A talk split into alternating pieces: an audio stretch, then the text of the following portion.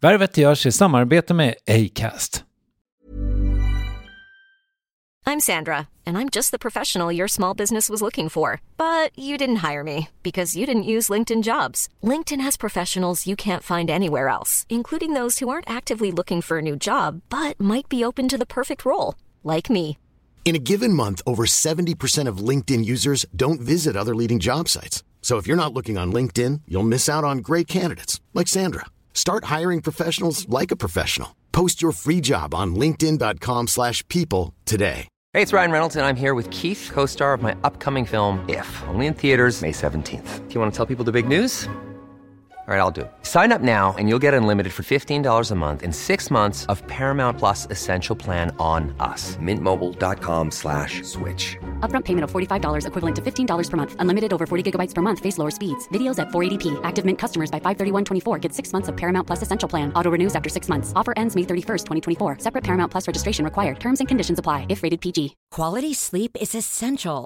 That's why the Sleep Number Smart Bed is designed for your ever-evolving sleep needs.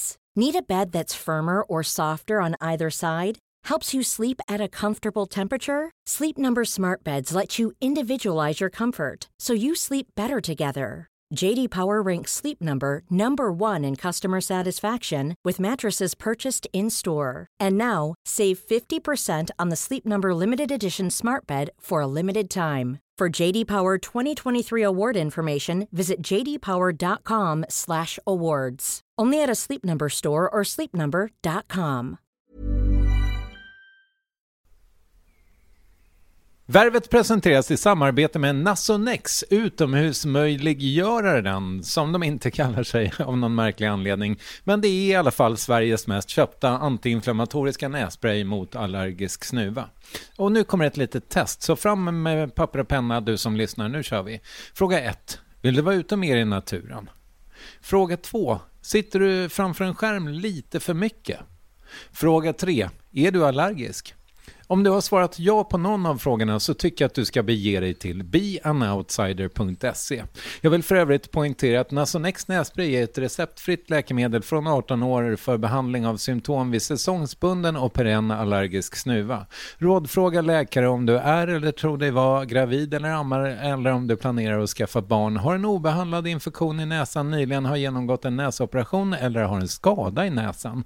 Får ingen effekt inom 14 dagar eller om du redan använder läkemedel med kortison ska du kontakta läkare. Använd ej mer än 3 månader utan läkarkontakt. Stort tack Nasonex och beanoutsider.se.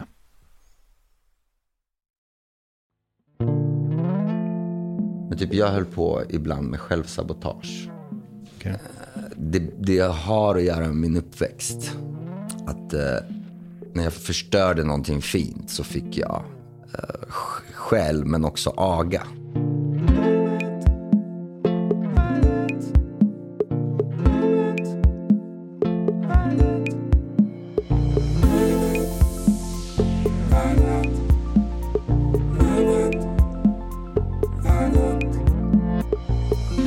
Visst, han syns allt oftare i film och tv, och visst, han har jobbat på teatern, inte minst Dramaten, och visst, det ser mycket lovande ut kring att han fortsätter sin internationella skådespelarkarriär. Och absolut, han har på sätt och vis gått en lång väg för att hamna där han är idag. Men det ska också visa sig om en liten stund att Alexej Manvelov har egna och otroligt spännande tankar om sitt yrke och om världen. 1 september är det premiär för A Day and a Half i regi av Fares Fares, där dagens gäst spelar huvudrollen. Vi ser honom snart i Jack Ryan och han syns i Top Dog, samt då förstås hörs i Värvet avsnitt 576. Här är Alexej Manvelov. Det finns ju folk nu är det så här, liksom, folk är på microdosing. Mm. Spelar du in? Kommer det här komma? Ja, det är det jag gör. Kan jag komma med? Det är det jag gör, men vi klipper bort det.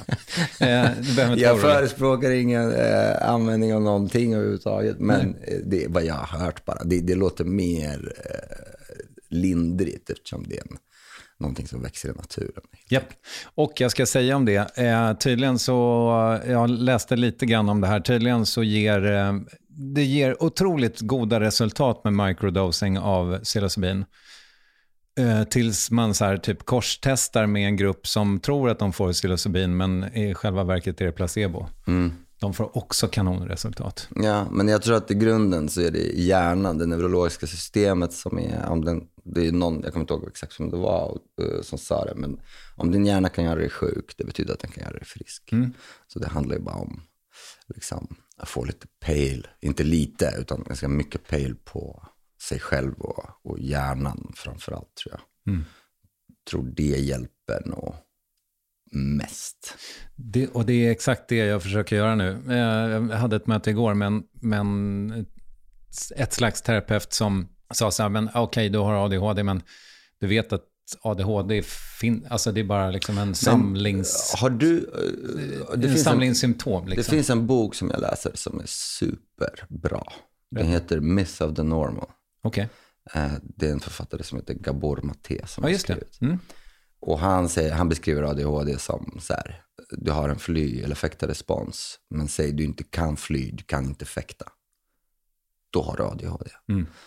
Det är alltså en respons, det är inte en sjukdom menar han. Just det. Så du kan inte bli smittad av det. Men det är en reaktion på vårt samhälle helt enkelt. Du, det där tror jag han och du har jävligt rätt i faktiskt. Mm. För man märker ju det.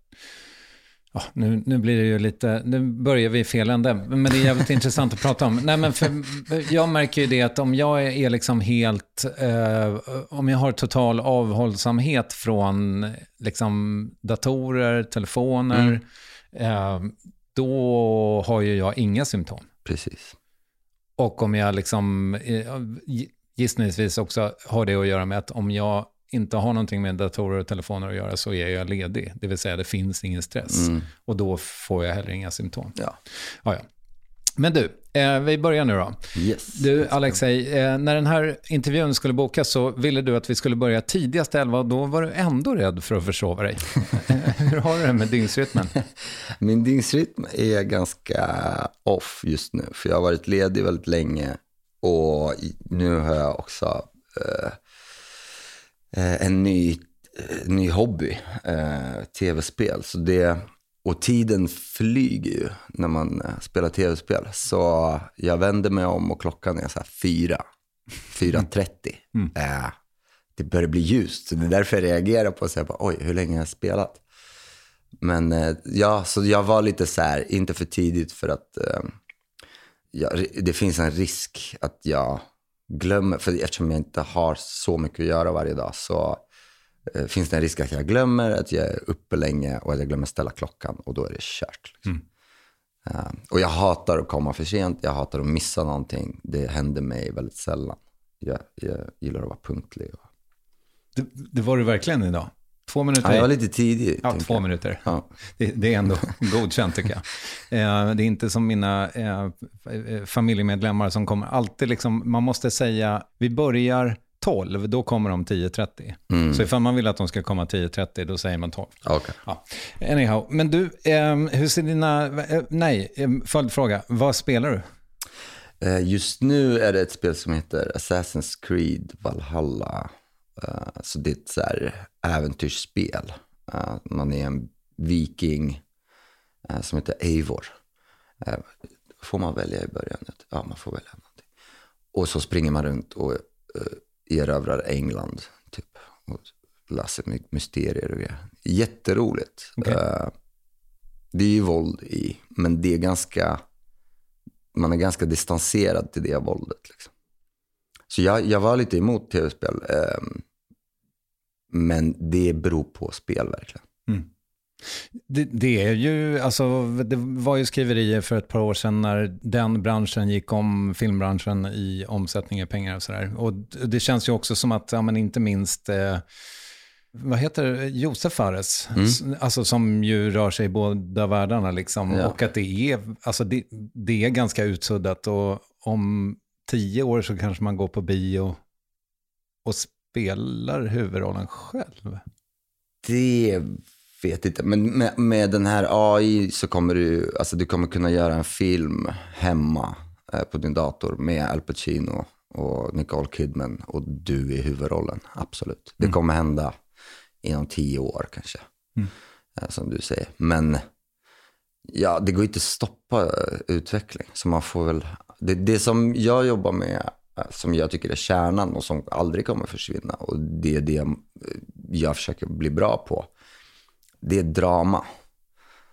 För drama är kärnan i allting. Och sen har du olika forum, olika medier, liksom olika form av drama, men det är det som är kärnan, det är det som har varit med oss i 3000 år eller någonting. Och det är ett behov vi har, människor. Så det kommer inte försvinna, men formen på drama kommer nog ändras alltid. Ja, men och sen tänker jag mig också att det, å ena sidan så är det ju otroligt mycket snack om AI just nu. Jag släppte nyligen en AI-intervju med Gustav Vasa.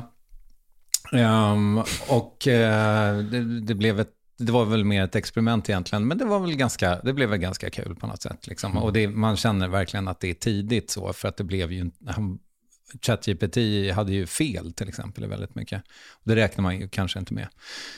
Men å ena sidan det, å andra sidan tycker jag också att det känns som att så här, men vad är det som rör sig i samhället? Ja, men det känns, alltså många i mina kretsar börjar ju prata om breathwork, det ska badas kallt så in i helvete, det är yoga, det är liksom landa i sin kropp, det är retreats i olika former liksom. Så att jag har en känsla av att liksom det här mellanmänskliga, det kommer ju bli ännu viktigare. Det känns som att det redan är det. Alltså, jag tror att vi måste börja, förhoppningsvis så kommer vi komma till den insikten allihopa en vacker dag. Men tills dess så kommer vi hålla på så här. Vi kommer plåstra om symptomen. Men det vi behöver göra är hantera kärnan till problemet. Vilket är att vi har ett samhälle som inte är anpassat efter människan. Vad sägs om att vi minimerar stressen i samhället? Det blir väldigt tydligt för mig att så här, harmoni är inte ett ledord i vår sociala struktur, om man säger. Nej, visst. Och det känns också som att vi, ja, men om man kollar då på varför skrivs det ut mer psykofarmaka och ADHD-medicin än någonsin förut? Ja, för att vi ska copa med ett samhälle som, alltså för att barnen i skolan har ett tempo, ett klimat som liksom inte funkar. Det är liksom, ja, dels, som du säger. Dels vad finns det för incitament att lösa det när det tjänas jättestora pengar på det? Ja, så vad är incitamentet att lösa en sjukdom om du har en hel industri som är beroende av att folk är sjuka? Så att vi måste verkligen ändra grunden i vad vi värderar. Så om vi har det runt omkring oss och så tror vi att det är fel på oss, ja, det blir dubbel bestraffning, för du blir bestraffad av skadliga strukturer och sen klandrar du dig själv att det måste vara något fel på mig. Det är inget fel på dig. Det är fel på din omgivning.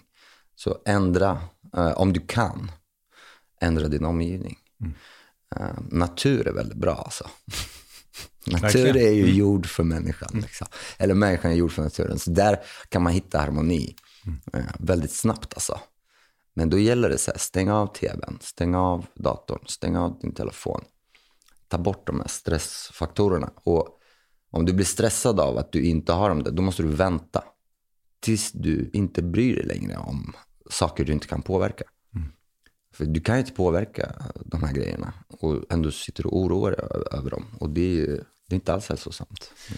Nej, jag tänker på att när man liksom in this day and age, som vi istället för att sitta här och ha ett samtal skulle käka lunch tillsammans, så kan ju nästan garantera att någon av oss skulle förr eller senare, kanske 10 minuter in, börja glana på sin telefon och se, vänta, vad händer där liksom? Man tappar, alltså det är en underbar maskin, jag hade inte kunnat jobba utan den, men den gör ju folk risiga, tror jag.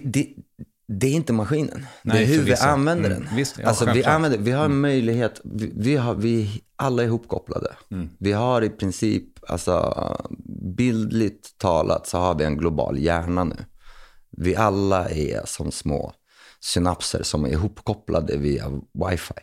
Så vi skulle kunna ordna liksom allting på, ja, jag skulle säga så här, en generation i 10-20 år så skulle vi kunna rodda upp samhället väldigt, väldigt bra med den här teknologin vi har. Men det är som en hammare. Du kan bygga ett hus och du kan du vet, döda en människa. Det är upp till dig, eller det är upp till oss. Men vi väljer att använda den här kommunikationen, det här kommunikationsverktyget, det här informationsverktyget som vi har, till att dela bilder på vår lunch. Mm. Och skryta och bygga status och, som också är relativt falsk. Liksom. Mm. Så det är hur vi använder det vi har. Och jag tror att vi behöver, liksom, vi kommer nog förr eller senare, antingen genom en kataklysm, men förhoppningsvis genom... Vad är en kataklysm? En katastrof, en stor katastrof. Mm. Antingen kommer det tvinga oss att tänka om, eller så förhoppningsvis så kommer vi... Jag tror att ett sätt att så här, förändra världen, nu är det väldigt stora påståenden här, men jag tror att ett sätt det är att lära människor tidigt om hur de själva fungerar.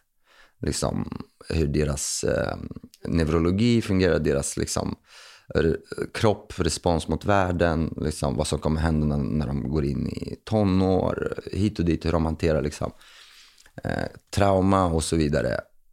Och har man den överblicken så tror jag att det är mycket, mycket lättare att inte vara ett offer för omständigheterna. Utan då kan man börja ändra saker. Mm.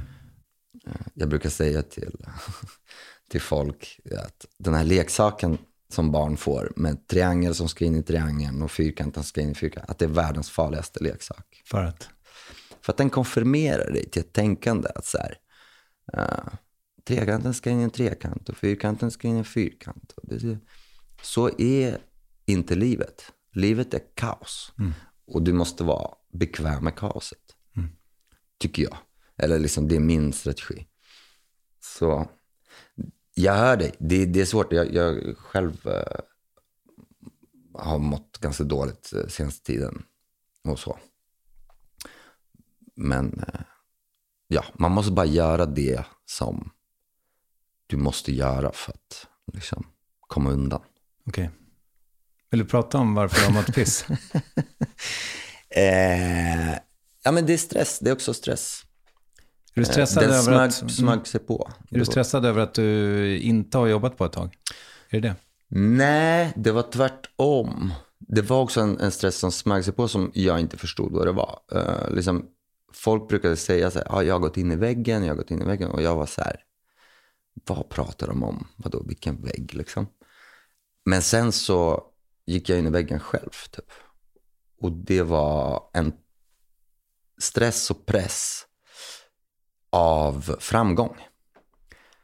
Och det var inte så att jag bara gick runt och vad jobbigt att ha framgång eller någonting. Utan det var mer så här att jag var så på helspänn och så på mina tår. Och så mån om att inte förlora det jag har. Att inte säga fel inför den personen eller oj, du vet, att upprätthålla någonting som känns att om jag gör något fel så kan det rasa helt och då är hela mitt liv förstört. Och det är en stress som om du utsätter dig själv för den så till slut så går du in i väggen, som de säger. Och då mår du bara dåligt och du fattar inte varför. Eller i alla fall jag förstod inte. Varför jag fick jättebra nyheter och jag var bara så här kul. Och då fattade jag att det är någonting fel. Liksom. Mm. Plus att jag var jättekänslig inför motgångar som jag inte var känslig inför tidigare. Så jag märkte att det var en förändring. Och sen pratade jag med folk och de sa att du måste gå i terapi. Och jag sa jag försökte göra det flera gånger innan bara för att det är intressant liksom. Men jag har aldrig hittat en bra terapeut. Så sen började jag söka, gick och träffade några och sen till slut så hittade jag en som funkade bra för mig och i alla fall kunnat liksom identifiera vad det är och få lite verktyg för hur jag ska hantera vissa känslor. Men det som jag pratade om tidigare, när du får en överblick över någonting, då är du liksom mästare av det. För om du är i där och du har ingen överblick, då är du liksom en... schack kanske ett bra exempel. Du är antingen en pjäs på bordet eller så är du spelaren. Mm. Så du måste försöka bli spelaren istället för att försöka vara kungen på brädan. Mm. Så det hjälpte enormt. Det är inte så att det suddade bort alla problem eller att jag mådde direkt bättre. Men jag lärde mig så här, okej, nu är det här som händer. Den här reaktionen vill fram för att jag känner det här. Och nu kan jag hantera det mycket bättre. För nu kan jag så här, okej, jag kan tänka så här. Liksom, och då blir jag kanske inte mindre ledsen. Men jag får kontroll över över mitt mående liksom. Och det är en stor grej. Hur länge, alltså när kom du träna, alltså när finns det en tidpunkt när du så här, nej men fuck det här, nu är det någonting som är knas, alltså var det ett halvår sedan, ett år sedan? Det var under covid. Jag var i Ungern och spelade in Jack Ryan säsong 3 där, och jag bodde på ett jättefint hotell med massa stjärnor från Hollywood. Men jag var ledsen alltså. Mm. Och jag bara, det här är helt orimligt. Jag bara, nu är jag något liksom... Jag är på någonstans, i alla fall högst upp i min karriär. Jag åker hiss med Oscar Isaac. Och jag är miserabel. Mm. Det är någonting är fel. Mm. Och då hoppade jag av ett projekt som jag verkligen ville göra. Men jag bara så här, det här går inte, för jag måste ha en paus. Jag måste ha en break. Ja. Så det var under covid. Det var för att det samlades på sig väldigt mycket. Det var covid, jag satt 2 veckor i karantän. Det var mycket tester. Det var alltid så här, man vet inte vad som kommer hända idag. Kommer vi spela in? Du vet, sen bara massor, enorm yttre stress som gjorde att jag var inte mig själv längre. Mm. Jag ska inte säga att jag någonsin har varit utbränd, men jag tror att jag har varit i närheten av det, och då var det ju ibland så, för mig var det ju, det här är kanske egentligen den enda gången som det har hänt, men jag sitter i en intervju.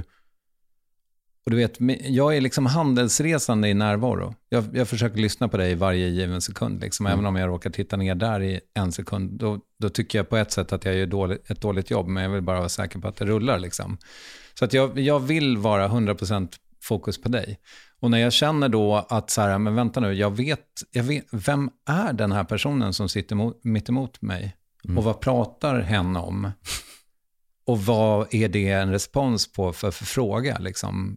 Du zonade ut liksom. Nej, men jag visste inte vad jag höll på med. Mm. Jag var helt liksom... Och jag tänker mig att om man då... Nu säger inte jag att det var så för dig, men jag bara, om det då är... Alltså om man på något sätt är ur balans och det är en så pass stor produktion, man förstår liksom att det kostar 1 miljon i minuten att filma här liksom. Det måste ju vara enorm press, tänker jag. Ja, men det.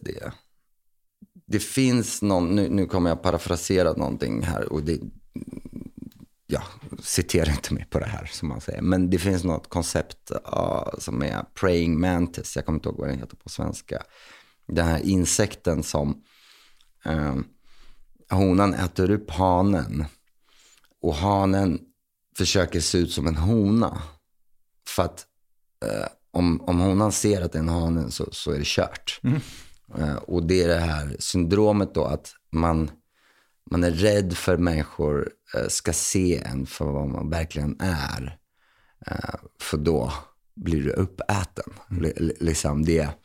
Och då blir det ju väldigt jobbigt om du känner så här, jag mår inte bra, något är fel, och så ska du upp på morgonen och så ska du vara duktig på det du gör, och sen ska du vara trevlig, och liksom, du måste förhålla dig till alla människor på sätt.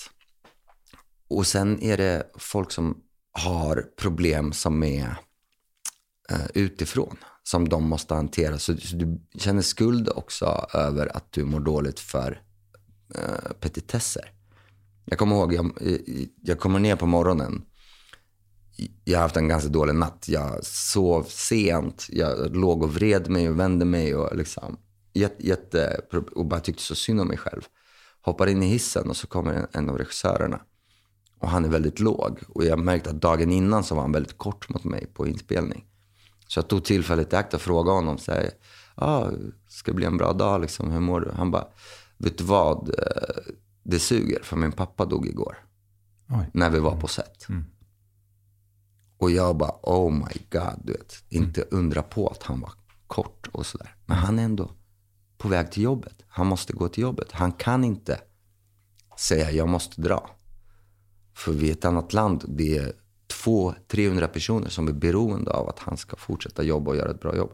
Så det är mycket grejer som vi måste hantera. Och då måste man låta, liksom, man måste kunna låta den vuxna i en att ta över.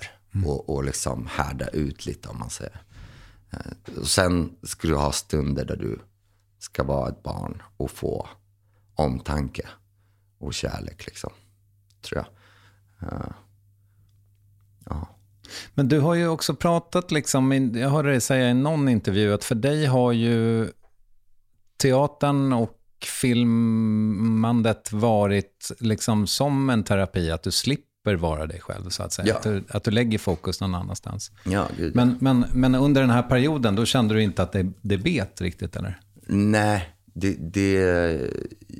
det hjälper ju lite. Det är ju kul. Alltså, dels filmen och psykoterapin är ihopkopplade från början. Okay. Alltså, det är två element som verkligen går in i varandra. Jag har ju gått filmvetenskap, jag skrivit C-uppsats om de här grejerna. Så, och rollspelande är också en del av, och drama som jag pratade om tidigare är också ett psykologiskt behov, liksom, för någonting. Så, men det täcker inte allting, alltså. Så det räcker inte med att du kan fly din verklighet i någon timme. Så det är, inte, det är därför jag säger att en av de stora grejerna för mänskligheten, det är att förstå hur vi själva fungerar, hur en hjärna fungerar.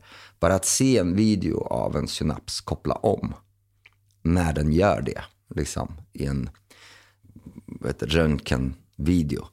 Bara det är så häftigt att se.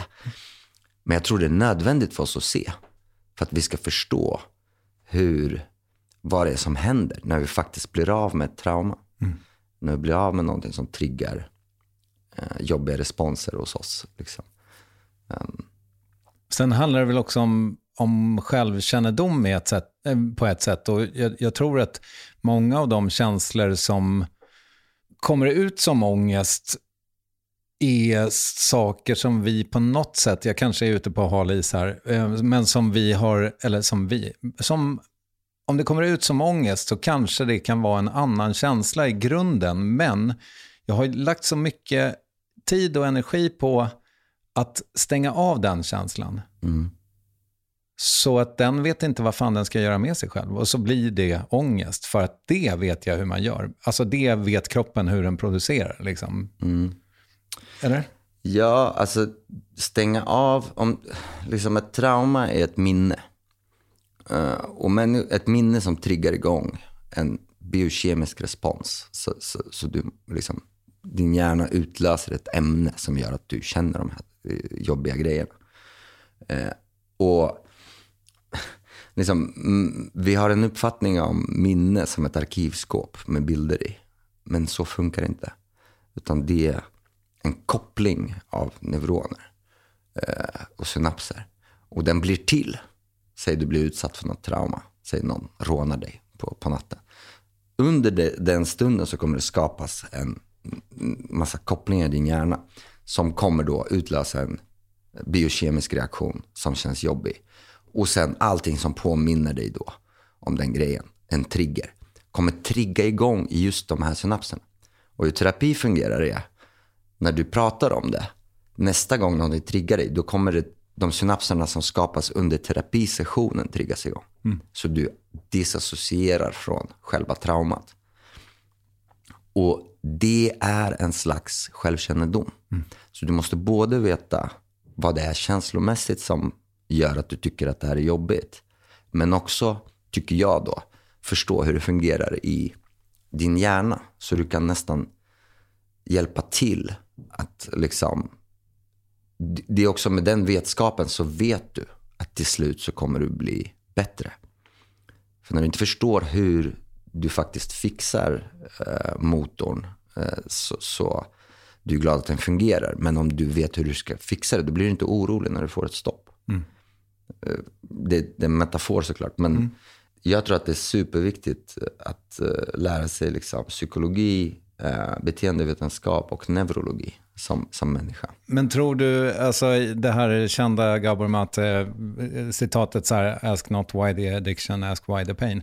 Tror du att man måste känna sina trauman för att kunna jobba med dem? 100%, ja. Du måste veta vilka... Du måste veta vad det är som gör att du agerar så här. Varför du får känslor av en viss grej. Till exempel, det blir väldigt personligt här, vet inte ens om jag vill, men typ jag höll på ibland med självsabotage. Okej. Omedvetet såklart. Men så fort jag var nära någonting som jag verkligen ville ha så började jag bete mig lite barnsligt. Som att det är inte så viktigt. Och så betedde jag mig för att det var så viktigt. Det har att göra med min uppväxt liksom. Att när jag förstörde någonting fint så fick jag skäll men också aga. För aga är inte bara lagligt, det är uppväxt, utan det är en norm. Alltså man ska typ aga sina barn. Okay. Och det är inte bra, kan jag säga. Nej. Det är en dåligt sätt att uppfostra dem, för att det skapar sen att så här, jag förtjänar inte någonting bra. Så jag måste sabotera för mig själv när jag är på väg att få det. Så de här, och det är bara en av 1000 grejer som jag kommit fram till under terapin. Så det är extremt viktigt att veta vart det kommer ifrån. Men varför tror du då, nu är jag kanske dum i huvudet, men om du har förstört någonting fint när du är 8 bast, får stryk, varför saboterar du för dig själv som vuxen då? Ja, för jag förtjänar inte någonting fint. Okej. Mina föräldrar säger ju, du förstört en fin sak, du är liksom dålig pojke som har förstört den här saken. Så det blir, den inneboende känslan är att jag är inte värd de här bra sakerna. Okej. Och skulle du då få dem så skulle det vara liksom, då slår imposter-syndromet i taket, för det där är inte ditt att få egentligen. Ja, det vet jag inte. Det har jag nog inte funderat på, utan för mig så var det som var säg att du känner att du inte förtjänar att vara, säg att du är lycklig igen på papper, men du känner att du inte förtjänar att vara det, då kommer du inte vara det. Du måste känna att så här, jag har rätt att vara lycklig. Det är okej. Jag liksom, så det går väldigt djupt, och det är enormt brett arbete. Och det borde vara en del av ens liv. Alltså. Det är inte någon extern grej man håller på med lite grann och sen ska man gå tillbaka till jobbet. Det här är någonting som ska vara centralt. Ha det som en generell kunskap, liksom hur människan fungerar, borde vara verkligen någonting vi pratar om väldigt mycket och ofta. Alltså.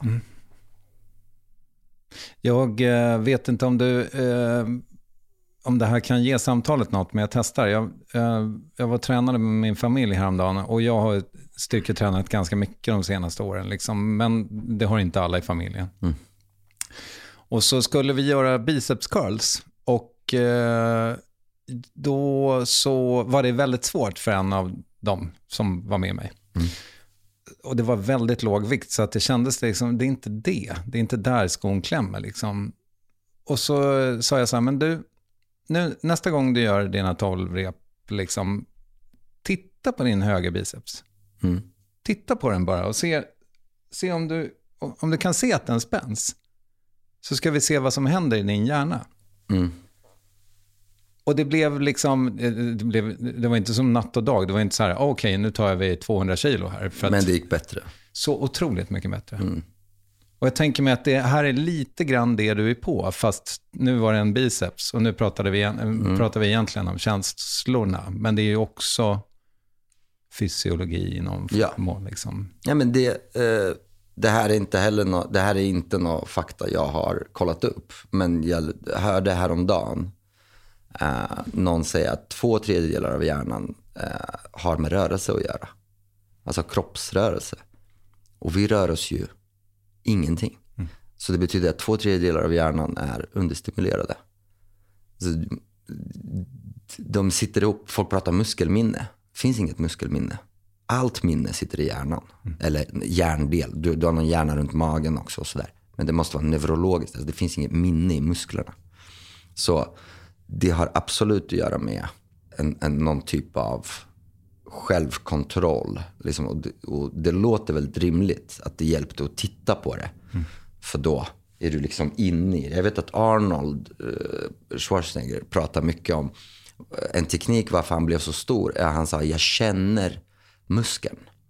När jag gör en crunch eller ett rep, jag tänker mig in i bicepsen. Mm. Och att jag ska krama ut allting och att jag ska spänna den. Liksom. Han pratar väldigt mycket om det. Så jag tror att jag är inne på rätt grej här. Ja, fast grejen är den att om jag omsätter i mitt eget liv så skulle jag säga att hur mycket känner jag på en dag? Mm. Jag har ingen aning. Men däremot på gymmet så kan jag ju se. Där kan jag ju se det. Men hur många känslor går igenom min kropp? Förmodligen jättemånga. Mm. Men jag har ingen kontakt med dem. Mm. För jag är så mycket i mitt huvud. Exakt. Det är för att vi har... vi har ett samhälle där som är liksom... Det låtsas vara väldigt praktiskt och pragmatiskt. Men det är byggt på koncept. Alltså koncept som vi har hittat på. Mm. Så det är väldigt tvetydigt. Alltså, men ja... Men koncept då som, om jag gissar vad du menar, produktivitet, tillväxt. Ja, säg så att du stressar över ditt revisorjobb. Men i slutändan, det är ingen som kommer bli skadad om du missar dina siffror där. Men du tror det. Mm. Ett misstag i den konceptuella kommer ju ha verkliga konsekvenser. Så det går inte heller förneka det helt liksom... Vi rör ju oss i de koncepten. Det jag menar är att vi måste kollektivt ändra koncepten så att de är inte liksom skadliga och destruktiva. Men är inte det här lite i liksom ungefär de tankarna som jag gav uttryck för en stund sedan? Att liksom vi lägger så jävla mycket krut på att inte komma ihåg vad vi behöver. Mm. Fast vi gör ju det. Vi har, den där neuronen finns där, men vi förtränger den. Ja. Men den är ju kvar och triggas från och till. Och så blir vi olyckliga. Vi är liksom, men den här gamla Rosling-grejen, vi har aldrig haft det så bra förut. Men varför mår vi då en piss? Varför står det liksom 1,5 miljon svenskar på antidepp? Det är ju ett perspektiv. Från vilket perspektiv har vi det bättre? Från vilket perspektiv har vi det sämre? Mm. Men materiellt sett, tror jag. Ja, materiellt sett så det är så här, även om det är det bästa av liksom det bara för att det är bättre betyder det inte att det är optimalt. Om någon svälter dig och sen ger det en torr Eddie Murphy rutin här, men och sen ger det ett torrt kex, så kommer du tycka att kexet är det godaste du någonsin ätit. Men det betyder inte att det inte finns godare saker där ute. Så jag menar så här, låt oss först skapa, du vet, en verkligen, om det ens går. Det är ingen som säger att det går. Mm. Det kanske inte går att ha ett perfekt samhälle där alla är nöjda och glada. Men jag garanterar att det går att ha det mycket bättre än idag. Jo, det är klart att det gör. Det är ju liksom within reach på ett sätt. Men... Alla system är ju riggade, alltså alla logaritmer och algoritmer på sociala medier vill ju bara att alla ska må piss. Ja, alltså se hur mycket smalare alla andra är än själv, hur mycket fetare villor de har och hur mycket coolare resor de reser på. Men det är för att de utgår från ett arkaiskt koncept. Mm. De utgår från adel och bönder fortfarande. Mm. Man bara du vet, det där finns inte längre. Du kan bli mångmiljonär på 3 dagar här med någon kryptogrej eller whatever. Du vet, Säkert på bekostnad av någon annan. Ja. Men, ja, så, inte minst planeten när det kommer till krypto, tror jag. Så liksom, ja, och vår liksom, miljö, vår omgivning struntar vi fullständigt i. Vi tar inte en ständig beaktning. Mm. Vi har också till och med, nu kommer jag gå ut lite på hal is, men till och med miljöaktivisterna, liksom, de har rätt intention. Men en individ kan inte lösa strukturella problem. Så vi kan inte panta oss till... miljövänligt. Vi måste ändra hela vår struktur. Vi säger till exempel att vi har en cirkulär ekonomi.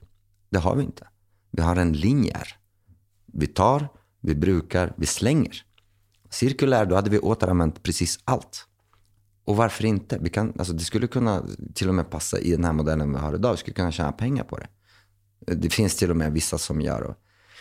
Men det handlar om att det finns strukturer där folk sitter i styrelser och de tjänar mer på att skeppa grapefruit från Florida än från Spanien, och därför så kommer de från Florida. Och då är människor svarat så här, men vi störtar dem och sätter dit någon annan som är snällare. Men det funkar inte heller. Du måste skapa en struktur där det inte går att skicka grapefruit från Florida, för att det är orimligt. För att det kräver mycket mer energi och så vidare. Ja, exakt. Det behöver kanske inte finnas bananer i Sverige året om. Jo, varför inte? Om vi vill ha... Det går säkert att lösa på tekniskt. Om vi har lasrar som vi kan skjuta ut till Alpha Centauri, du vet, och vi har mobiltelefoner och vi har landar folk på Mars eller månen eller whatever. Vi kan ha bananer. Vi kan ha... Jag brukar säga så här att mänskliga begär... eller så här, irrationella begär är heliga. Så om någon vill ha en rosa elefant, det här är ett exempel jag brukar använda. Om någon vill ha en rosa elefant i sin bakgård, då ska samhället försöka lösa det. Du kanske inte kan få en levande elefant, du kanske kan få en uppblåsbar. Du kanske kan köra lite safari, du kanske kan åka och kolla på en elefant någonstans, du vet, i friheten. De kanske inte kommer vara rosa, men vi kan ge dig glasögon så de blir rosa. Liksom. Whatever, vi kan lösa det. Och ditt irrationella begär ska inte bara avfärdas. För att skulle det göras, då har vi ingen konst. Det finns ingen utveckling utan galna idéer. Vi måste bara ha en inställning att vi ska tillhandahålla det, men vi ska göra det på ett sätt som inte är destruktivt för andra eller vår miljö. Eller så. Mm. Och då vill jag bara säga för till protokollet att i nuvarande klimat så blir det väldigt svårt att hitta ett sätt. Ja, det är klart.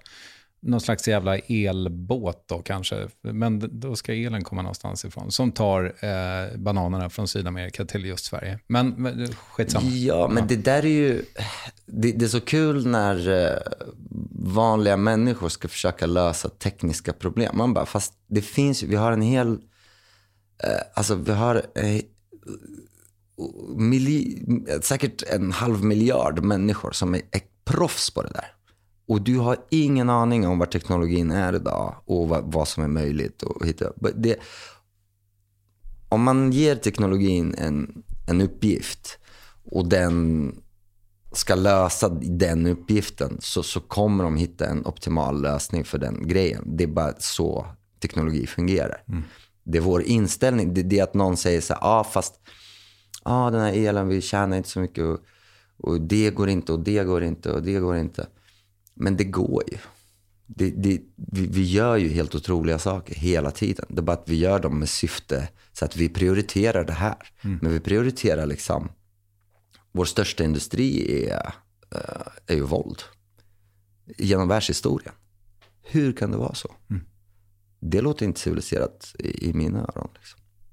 Mycket handlar om vad vi kommer överens om. Hur vi ska vara mot varandra. Liksom, och hur vi ska förhålla oss till... miljön eller våra gemensamma problem och så vidare. Mm.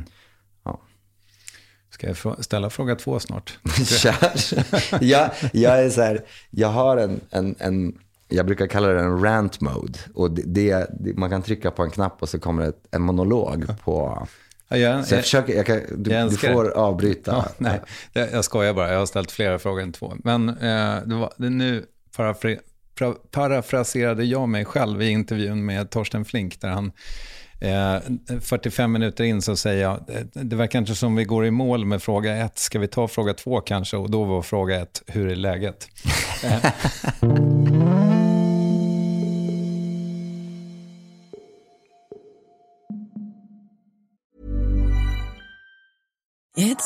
that time of the year. Your vacation is coming up. You can already hear the beach waves, feel the warm breeze, relax, and think about work. You really, really want it all to work out while you're away. Monday.com gives you and the team that peace of mind. When all work is on one platform and everyone's in sync, things just flow. Wherever you are, tap the banner to go to Monday.com. Quality sleep is essential. That's why the Sleep Number Smart Bed is designed for your ever-evolving sleep needs. Need a bed that's firmer or softer on either side? Helps you sleep at a comfortable temperature? Sleep Number Smart Beds let you individualize your comfort, so you sleep better together. J.D. Power ranks Sleep Number number one in customer satisfaction with mattresses purchased in-store. And now, save 50% on the Sleep Number Limited Edition smart bed for a limited time. For J.D. Power 2023 award information, visit jdpower.com/awards. Only at a Sleep Number store or sleepnumber.com. There's never been a faster or easier way to start your weight loss journey than with PlushCare. PlushCare accepts most insurance plans and gives you online access to board-certified physicians who can prescribe FDA-approved weight loss medications like Wegovy and Zepbound for those who qualify. Take charge of your health and speak with a board-certified physician about a weight loss plan that's right for you. Get started today at PlushCare.com/weight loss. That's PlushCare.com/weight loss. PlushCare.com/weight loss. Yes, ny sponsor. Värvet presenteras i samarbete med Sveabank. Och jag menar inte att ta ner stämningen, men dessvärre är ju lågkonjunkturen här, vilket innebär att de flesta branscher har det tufft och också väldigt många privatpersoner. Jag vet själv vad det är att ha en trasslig privatekonomi. Det var struligt i många år för mig och låg ofta post i hallen med trista logotyper i ena hörnet. Och jag hade också i flera års tid ett helt gäng betalningsanmärkningar. Och tyvärr är det nog många som har det svårt att få ihop till räkningarna just nu, som har hamnat i ekonomiskt trubbel. Och det här Sveabank kan kliva in med något som kallas skuldfinansiering. Där löser de skulder hos inkasso och till Kronofogden, och till och med om Kronofogden vill sälja ditt boende har Sveabank möjlighet att hjälpa till. I den här tjänsten får du en personlig handläggare som gör en grundlig genomgång av din ekonomiska situation. De tar kontakt med dina kreditgivare och när ett lån beviljats löser de dina skulder åt dig och samlar dem i ett enda lån med en avbetalningsplan som din ekonomi klarar av. För om du har hamnat i klister, du är inte ensam och kanske kan det här hjälpa dig. På svea.com/skuldfinans kan du läsa mer. Tack Sveabank! Men du, jag bara tänker på så här, första, alltså det här Jack Ryan-gigget, det gjorde du och det var väl ganska länge sedan? Det var... På grund av covid så har jag så dålig koll på årtal. Men det var ju 21. Ja, okej. Okay. Mm. Ja. Och då får du något slags wake-up call om att så här, fan, skit håller på att hända i mig. Jag måste ta tag i det här. Men, och då funderar jag på så här, för det låter ju verkligen som att du gör hemläxan. Mm. Gör det här dig väldigt mycket bättre på ditt jobb? Mm. Ja, det är klart det gör mig bättre på mitt jobb för att jag kan vara bättre på att formulera mig kring, eller jag vet. Jo, det gör ju mig generellt till en bättre människa om man skulle säga så. Och ja, det gör mig till en bättre skådespelare, absolut. Jag får ju djupare insikt i vad det är som driver människan liksom. Så ja, absolut. Mm. Men jag vill bara säga att jag hade lite koll på det ändå. Jag kanske inte hade lika mycket koll på mina personliga trauman. Och liksom, jag kanske avfärdade vissa saker som inte... Till exempel, jag flyttade till Sverige när jag var 10 år. Min mamma stannade kvar. Så jag blev liksom... Jag gick från att ha mamma och pappa till att ha bara pappa. Och min pappa var ganska frånvarande liksom, emotionellt. Så jag gick... Liksom, men det i stunden så var inte jag så här ledsen över det. Och jag har aldrig liksom gått och varit ledsen över den grejen, utan jag bara så här, men det blev så, det var okej, och jag tyckte att det var spännande att åka och allt det här, så det kändes inte traumatiskt. Men det har satt sina liksom spår. Så ja, jag blev bättre, men jag tror det är ganska marginellt. Det var Men all kunskap gör dig bättre skådespelare. Mm. Mm. Ja, men för jag tänker mig också att om liksom traumarespons är blockering, så tänker jag mig att ju fler sådana liksom dörrar som du öppnar i dig själv, desto större blir ditt register, tänker jag.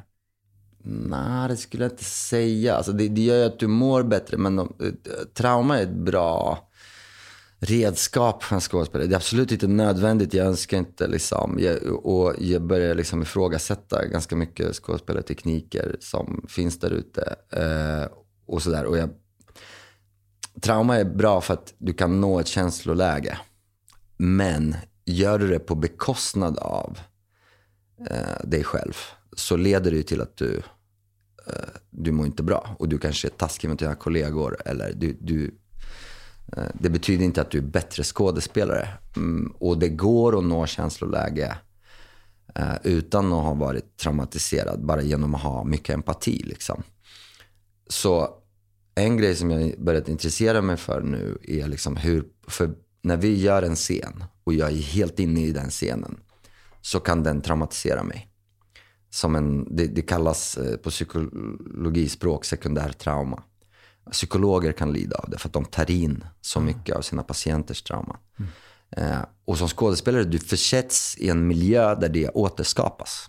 En våldsam, när man säger så här, du ber en skådespelare klättra ner i det här badkaret fullt med blod, och så kommer det komma in en person här med mask och en plastkniv. Den är av plast, ser du, den går att böja på. Man kommer att hugga dig så här 40 gånger. Och så kommer vi filma det här, och så kommer det att splattra blod överallt. Det kommer inte gå obemärkt förbi din hjärna, utan den kommer säga, du kommer ha mardrömmar om det. Mm. Så liksom, jag började tänka att man borde forska i vilken skådespelarteknik man ska använda när.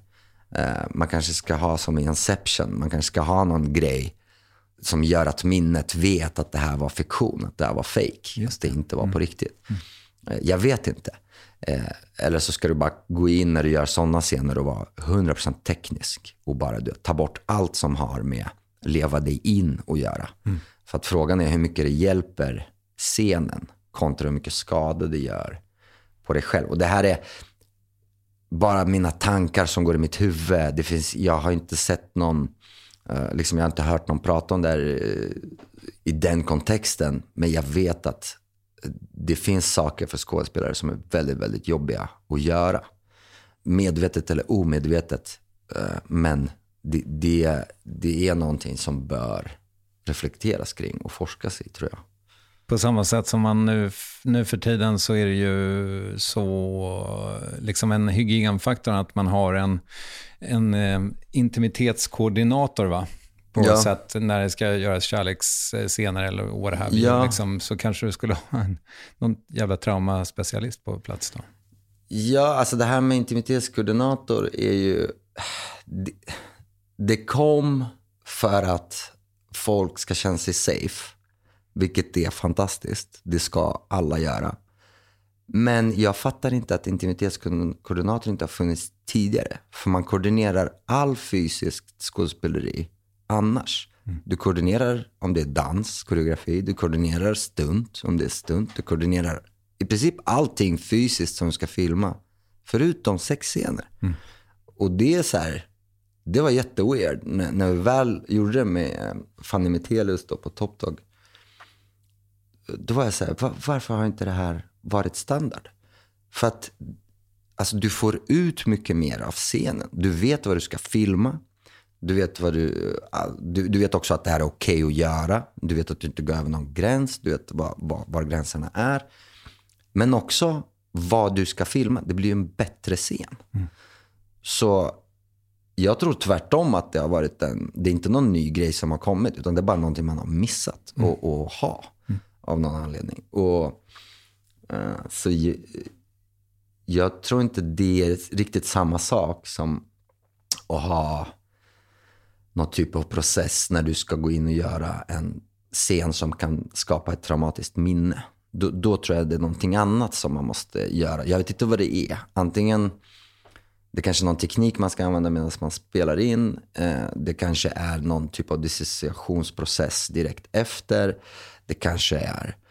Liksom, jag vet inte. Det enda jag tror är att det det skulle vara en bra grej, tror jag. Att veta så här, okej, om vi ska göra ett blodbad här, så är det bra att vi direkt efter har någon typ av, jag har ingen aning om vad det skulle vara, men just det.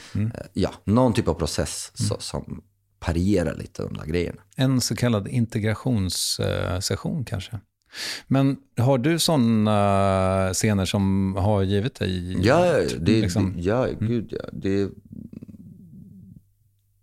Jag har gjort massa våldscener. Alltså otroligt många. Och det... Jag kommer ihåg en gång där jag trodde för en millisekund att jag hade skjutit någon. Och det var på riktigt, jag trodde jag hade skjutit någon. Vi spelade in Arne Dahl. Det var jättelänge sedan. Och jag spelade en rånare som sköt en person fast de tog upp händerna. Så han skrek så här, ta upp era händer. Och det var en kvinna i 50-årsåldern eller någonting. Hon tar upp händerna och han skjuter henne ändå. Så bara det tyckte jag var så här, ja, du vet, whatever. Men ingången till den scenen var ganska lång. För vi skulle springa in i en bank, vi skulle låsa med cykellås, vi skulle rädda upp folk, ta fram vapen. Så det var en lång ingång. Så jag hann verkligen att leva mig in i scenen. Och sen har de någonting som heter en squib. Så de har en blodpatron på hennes bröst innanför kläderna. Och det finns en mekanism från den pistolen jag har som triggar igång den. Den sprängs i rätt ögonblick. Och då gör vi den här scenen, vi börjar, vi springer in i banken, jag tar fram cykellåset, vi tar fram vapen, up with your hands, och bam! Och jag fryser till i en mikrosekund och jag bara tänker, jag sköt någon. Alltså det var som en adrenalin, som en chock i min kropp som gjorde att jag frös till. Och i nästa sekund, vi filmar. Mm. Men jag levde mig in i scenen så pass mycket så jag bara, åh nej! Alltså... Då tror jag började börja fundera på att det här är nog en grej, alltså. För att det lät coolt liksom innan. Han ska vara och klick-klack och liksom allt det där. Men sen så var jag så här, fan, det där kändes katastrof. Det kändes jättejobbigt alltså, i den sekunden. Så där. Och typ när man gör en serie som Top Dog så är det ju otroligt mycket sådana saker som man filmar. Och med Top Dog var det också speciellt säsong 2 nu där vi bara berörde oss liksom mycket i det som händer i Sverige, liksom i Stockholm och liksom runt omkring oss. Och vi rör oss i den miljön och du vet, man läser i tidningarna, allting kommer jättenära in på. Du börjar tänka på de här sakerna mycket mer ingående. Det var en jättejobbig inspelning, måste jag säga, liksom för mig personligen, på grund av just den aspekten. För jag tog in hela den grejen varje dag, samtidigt så jag mådde toppen, samtidigt som det är mörkt och kallt ute och du har D-vitaminbrist och liksom och allting. Så det var ganska kämpigt alltså.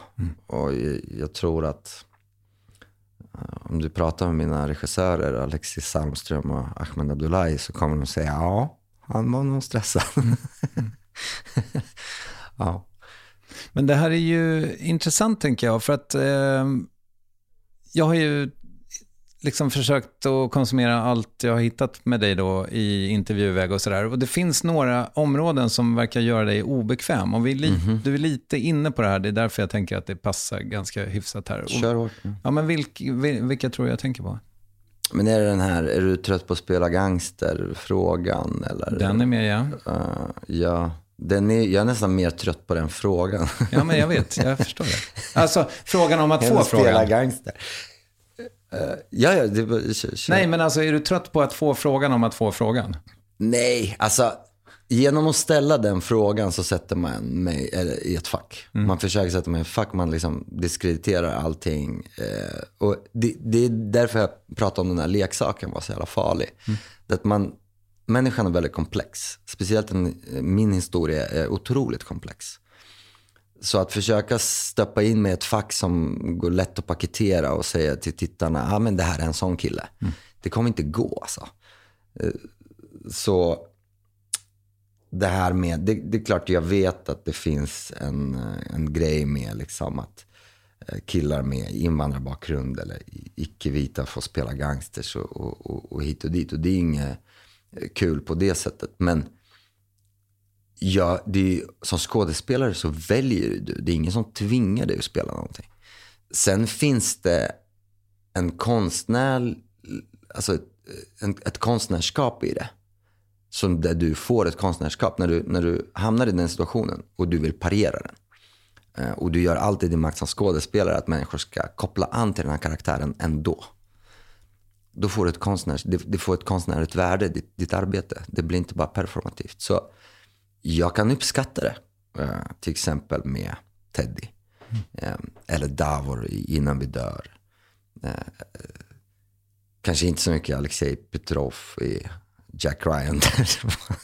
Det var väldigt svårt att hitta någonting som var sympatiskt med den killen. Men man försöker förstå vad som driver dem och vad som orsakar deras vad som gör att de väljer, de gör de valen de gör.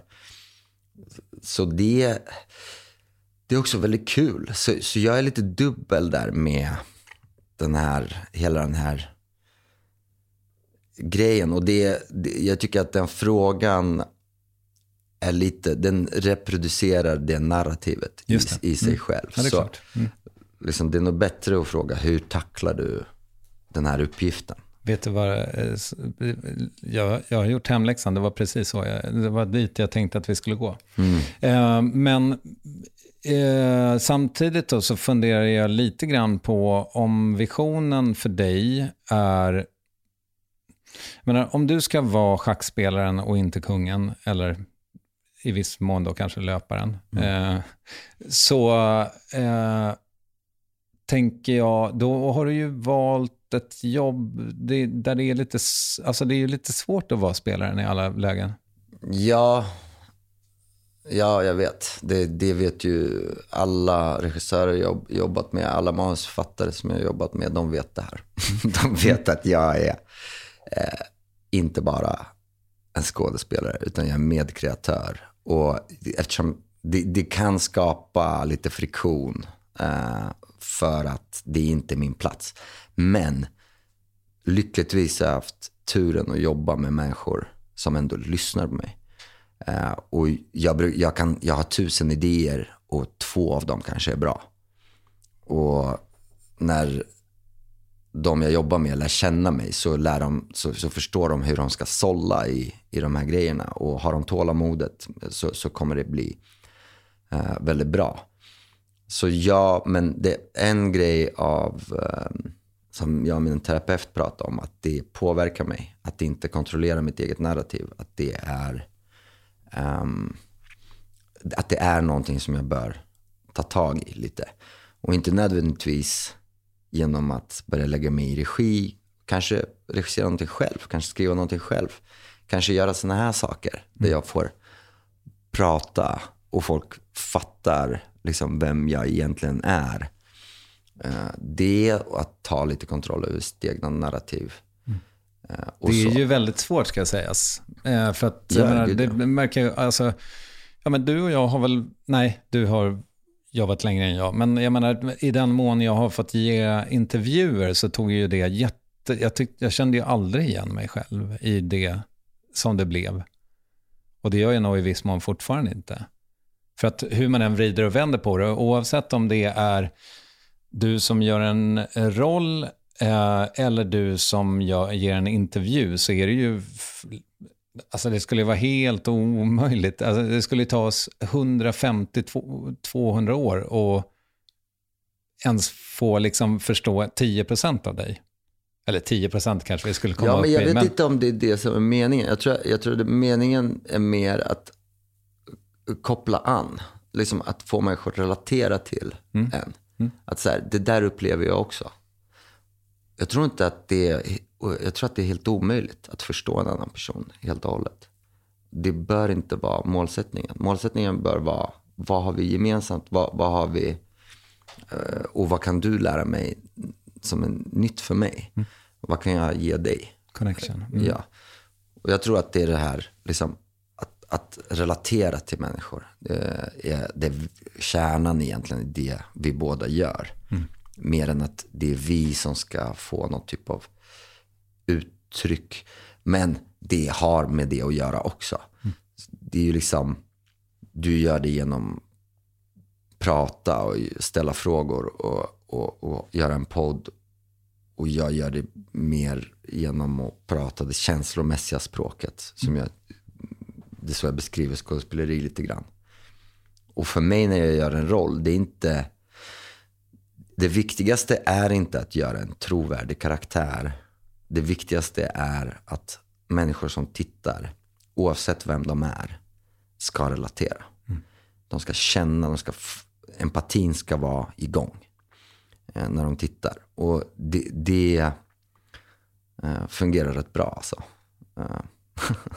Mm.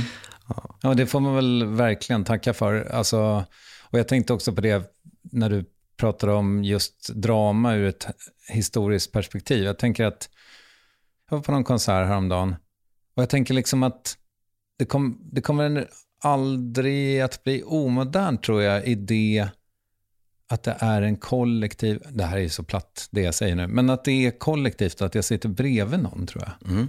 Jag tror att det nästan är det som är grejen. Det finns absolut något i det. Den kollektiva upplevelsen, absolut. Ja, 100%. Det kommer inte försvinna heller. Eller hur? Vi har... Alltså sport, den tappar in på samma grej. Mm. Du står där och hejar på någon. Mm. Du blir arg, du blir glad. Du kastar blir en banger på... och det enda de gör är att de sparkar en boll omkring. Mm. Det har inte med bollen att göra. Det har med att vi tillsammans vill ha ett mirakel. Och vi upplever det tillsammans. Och det är absolut... jag vet inte om... Jo, jag tror att det är ett behov vi har. Jag vet inte om jag har det behovet lika mycket. Men jag tror att det verkligen är en grej. Jag har ett bra exempel på individuell och kollektiv liksom katarsis, som man säger. Så jag gjorde stand-up.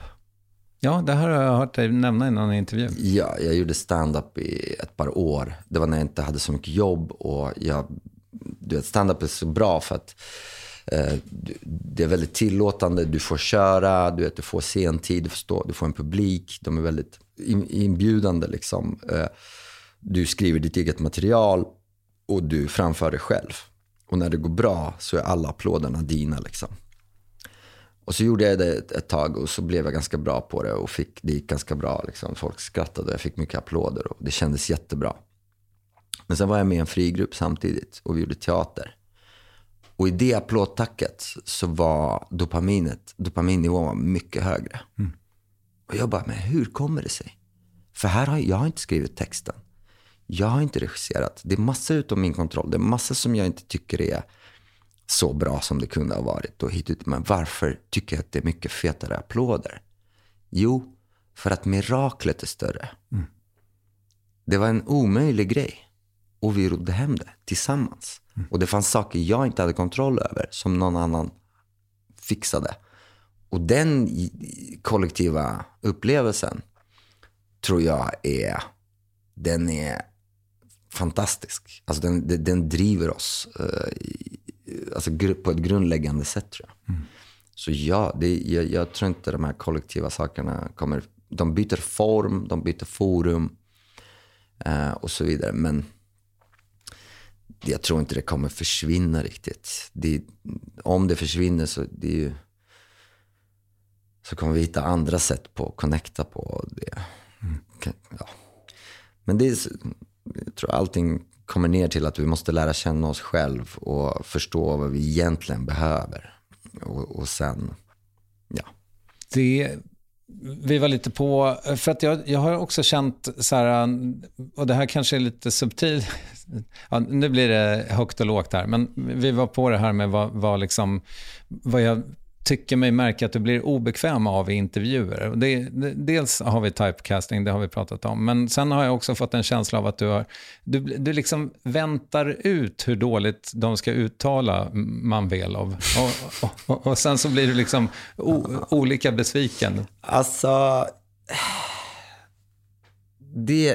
Jag bryr mig faktiskt inte hur man uttalar det. Jag tror jag uttalade fel själv ganska länge. För det är Manvelov. Och det, vilket du kanske hörde att jag sa. Nej, men folk säger Manvelov. Och Manvelov är... Alltså, säger man det på ryska så är det ju Manvelov. Så det går typ inte säga på svenska. Sen säger folk Alexej eller Alexej.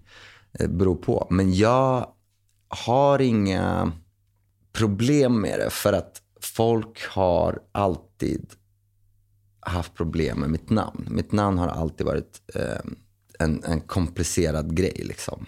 Så jag bryr mig faktiskt inte. Jag sitter och väntar på att någon ska hitta på ett smeknamn till mig här. För... Man får inte göra det själv liksom, men jag bara väntar tills någon ska säga någonting coolt och kalla mig någonting roligt som folk kommer ihåg liksom. Okay, och så kan det vara bra med det liksom. Okej, Manny, vi tar nästa fråga. Manny, det är bra. Nej, men för sen har jag också känt som att det har varit liksom, eller sådär, i då intervjuer så har jag också fått känslan av att såhär, det här, och det kanske handlar också om att du inte var klar då med den, men hur du faktiskt har haft det. För just det här, alltså det är ju ändå något spektakulärt. Men det är ju ändå speciellt att du liksom... Alltså du flyttade till Sverige när du är 10. Du har ett svinenkelt för dig med svenskan och sådär. Men sen har jag en känsla av att liksom, vad som hände sen fram till det att du faktiskt liksom förstår att du ska gå in på en casting och att det är det som betyder någonting. Det känns som att den får gärna vara höljd lite grann i dunkel. Eller?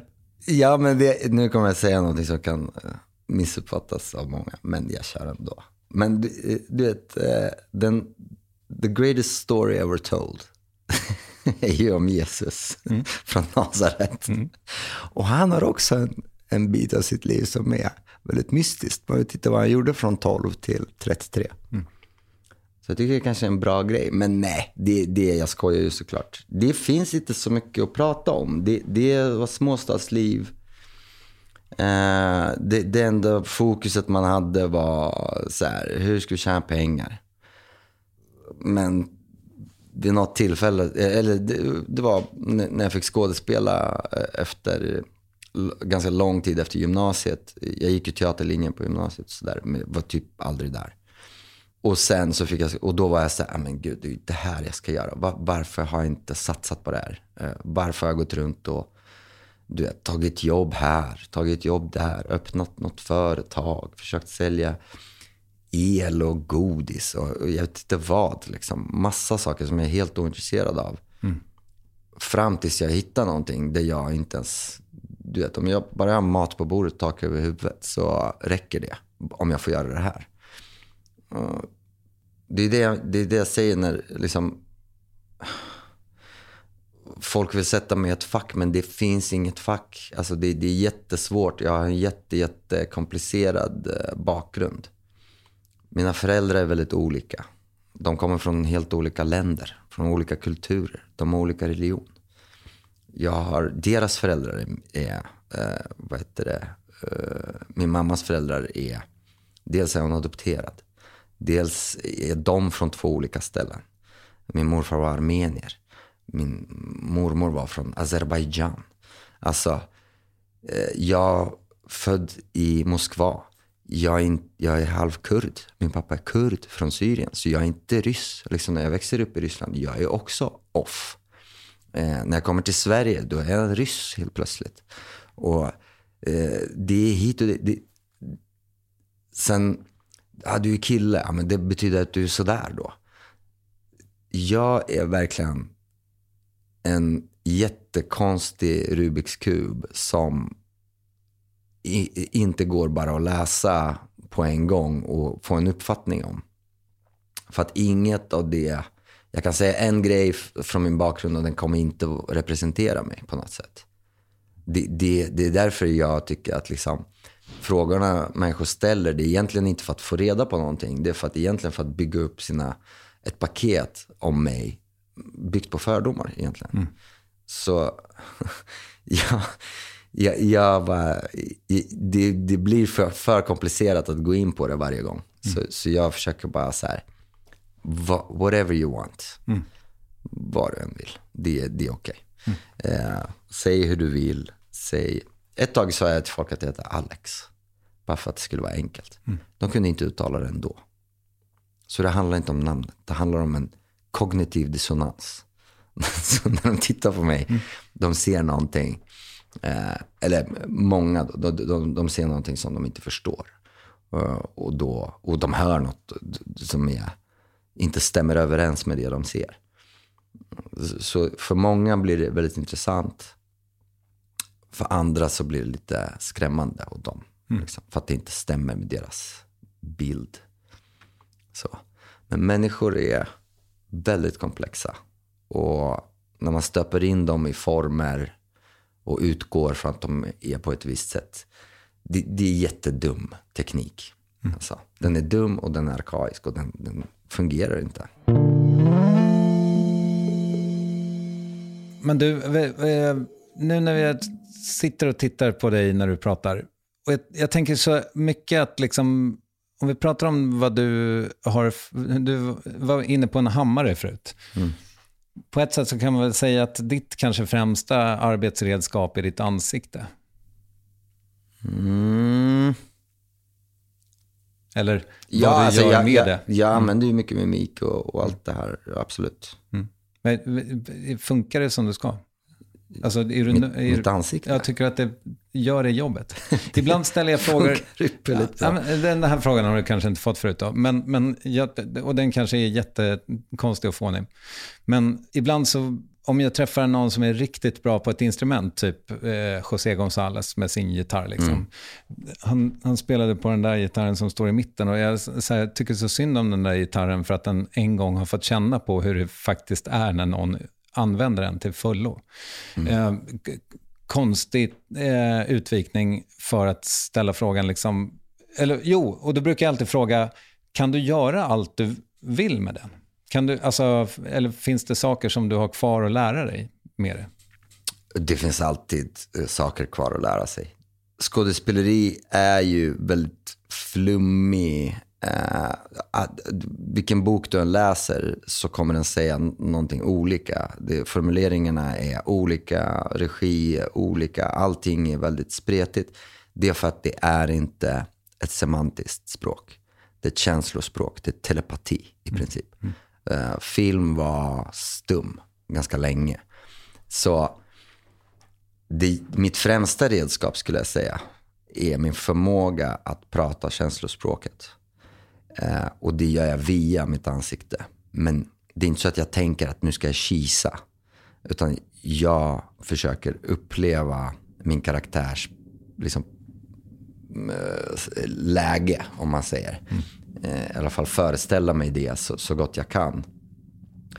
Men ja, jag känner ju att jag absolut har saker jag inte har fått visa. Jag har absolut inte nått min fulla potential som skådespelare. Jag vet inte om alla skådespelare får göra det ens. Men jag till exempel pratade om det faktiskt igår. Och att jag är väldigt fysisk. Liksom, jag har jättebra kroppskontroll och är väldigt fysisk av mig. Men jag får sällan... jag har aldrig fått visa det. Typ någonsin. Det kommer ju bra till hands när vi ska göra någon stuntkoordination. Liksom, eller liksom sådana saker. Så då märker folk bara, oj, du är väldigt bra på det här. Liksom.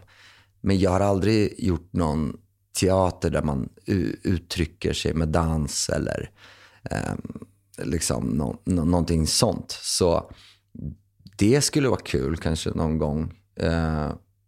Jag kan också spela gitarr. Kanske inte som José González, men en grej jag skulle vilja göra är ju att spela en masterioso heter det va? Någon som är riktigt grym.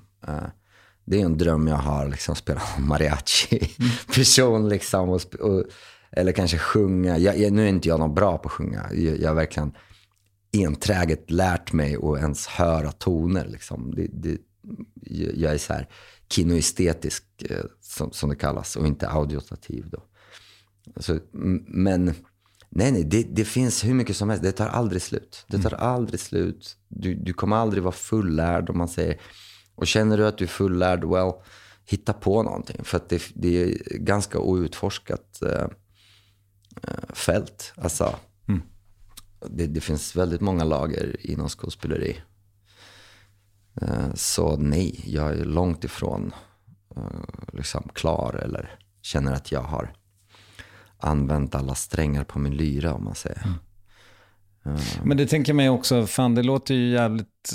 Det låter som en väldigt skön inställning att ha till sitt yrke, att man på något sätt då kanske letar efter den outforskade delen av pusslet, så att säga. Jag känner mig liksom att det finns en nivå som, och de är ganska många, de här stegen som om du lär dig att leverera repliker naturligt, så är det en nivå. Nu kan du vara med i typ allting som görs. Men sen kan du ha det här med till exempel att du försöker göra någonting med din karaktär, att du försöker få folk att relatera till någon som de aldrig skulle relatera till. Då påverkar det hur du levererar de här replikerna, men fortfarande på ett naturligt sätt, men det är en nivå till. Det kan vara röstgrej, att du lägger på en röst. Det är en nivå till. Alltså, och de här nivåerna tar aldrig slut. Så det är inte bara tekniska saker. Det är psykologiska saker. Det är analytiska saker. Hur du analyserar ett manus liksom. Vad är syftet med det du gör? Och så vidare. Så jag försöker bli Zlatan på skådespeleri liksom. Jag försöker liksom vara bra på skådespeleriet liksom. Det har varit min taktik från dag ett. För jag är inte från Stockholm, så jag kom hit, jag hade inga kontakter, jag kände ingen, jag var ingen. Jag jobbar på ett byggföretag, så jag bara, hur ska jag ta mig in? Jo, mitt enda verktyg är, jag måste vara så bra att folk vill ha med mig för att jag är så bra. Sen var människor väldigt, väldigt välinställda, och när jag kom till Stockholm, jag älskar Stockholm. Jag kände som att jag fick en kram när jag kom hit. Och saker bara började hända relativt fort. Alltså. Det går inte ens att jämföra med Linköping som jag kom från. Det fanns inga frigrupper i Linköping. Eller så mycket liksom, output överhuvudtaget. Så när jag kom hit så var det verkligen att jag fick komma in. Men min taktik var att så här, du måste vara bra på att spela boll. Alltså. Det är din grej. Så därför så nördade jag in mig väldigt mycket. Jag har läst i princip alla böcker som finns att läsa om skådespeleri, och gjort allt möjligt. Jag har varit med i säkert 80 produktioner, mer. Men du vet, 60 av dem har varit total katastrof, utan bara en ett lärningstillfälle. Så jag tror att vi blir ofta, idag speciellt, vi blir väldigt, väldigt tagna av hypen. Vi blir väldigt, väldigt tagna av så här, jag är den här personligheten och så ska jag vara med på film och så. Och det är fine. Jag har inget emot det. Jag tycker att det är liksom, vi har inte så många utbildade skådespelare som kan göra allting ändå. Och de är oftast tränade för scen och inte film och så vidare. Så det jag har absolut inget emot att man använder amatörer eller någon som inte är tränad skådespelare eller någonting, men jag ser på det som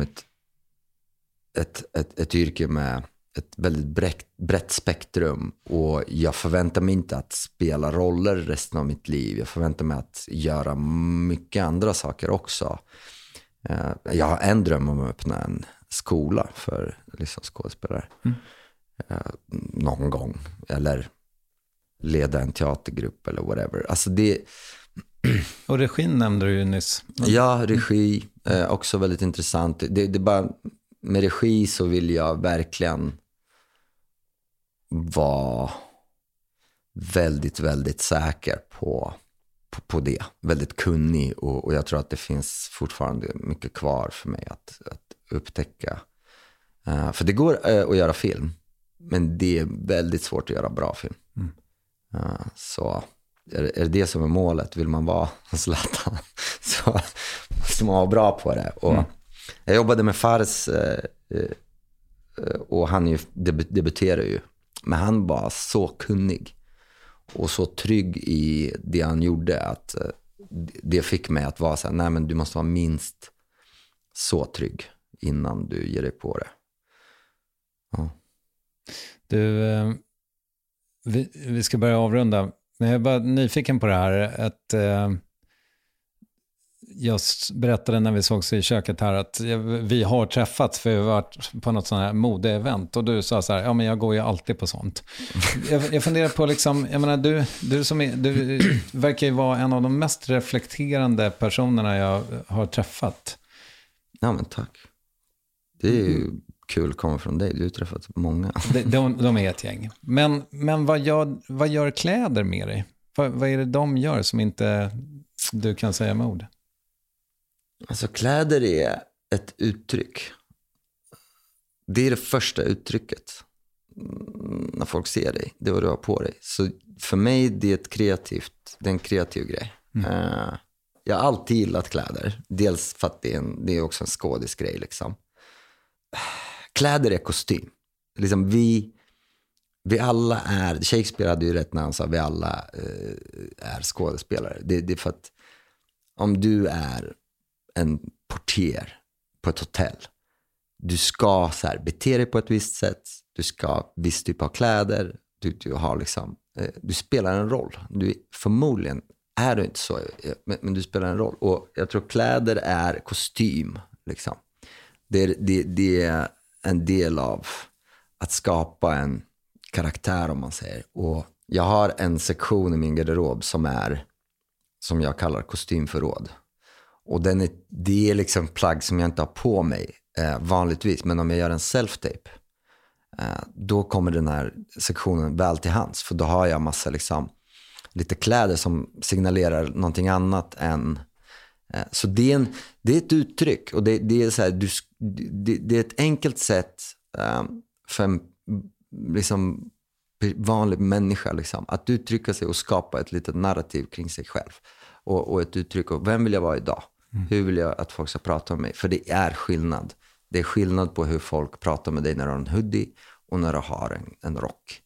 Det är verkligen en stor skillnad. Jag tänkte också kan det vara så att du på jobbet aldrig får bestämma själv? Så att det är ganska härligt. Nej, om du pratar med de kostymörerna jag jobbat med så de har ju sagt de säger inte ordet jobbig, men du är väldigt engagerad säger de.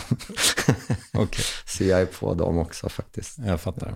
Du, hur långt sträcker sig dina framtidsplaner? Det sträcker sig fram till... Jag kommer gå på... Nu i höst har jag har landat ett projekt och det är ju hädelse att säga det innan det är svart på vitt 100%. Men jag har en bra känsla inför det. Men jag kommer börja jobba i september typ och till vår nästa år. Okay.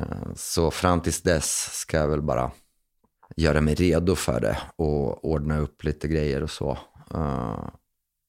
Så det finns en framtidsplan i alla fall ett år framåt. Vi måste tänka ganska långa perioder, för om jag gör någonting nu så är det utom 3 år. Mm. Liksom. Eller om jag landar någonting nu så är det utom 3 år. Så. Mm. Är det i Sverige? Nej, det är inte i Sverige. Mäktigt. Det är kul, kanske. Det är kul som fan. Det, för mig är det en väldigt stor grej och jätteroligt. Och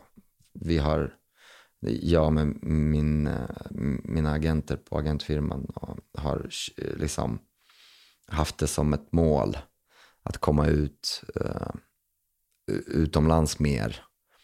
Och nu verkar det fungera och det är absolut inte, det finns inga garantier för det eller överhuvudtaget. Det är väldigt, väldigt svårt. Och det är väldigt svårt att få jobb som skådespelare överhuvudtaget. Men Så jag är väldigt glad för det och ser fram emot att få göra det där. Mm. Du, stort lycka till. Fan vad kul det var att prata med dig. Jo, men tack detsamma. Kul att vara här. Jag hoppas att jag inte kommer ha massa ångest imorgon. Det hoppas jag också. För det får jag av sådana här samtal. Men då får du höra av dig till mig. Ja. Tack för idag. Tack för idag.